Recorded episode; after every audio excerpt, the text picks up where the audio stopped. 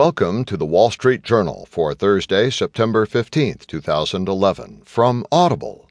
Today you'll hear U.S. Arsenal needs expensive facelift, and also Europe lending woes deepen. In market news, Dow rides optimism to 140 point gain. Today's Heard on the Street column Eurobank's Capital Conundrum.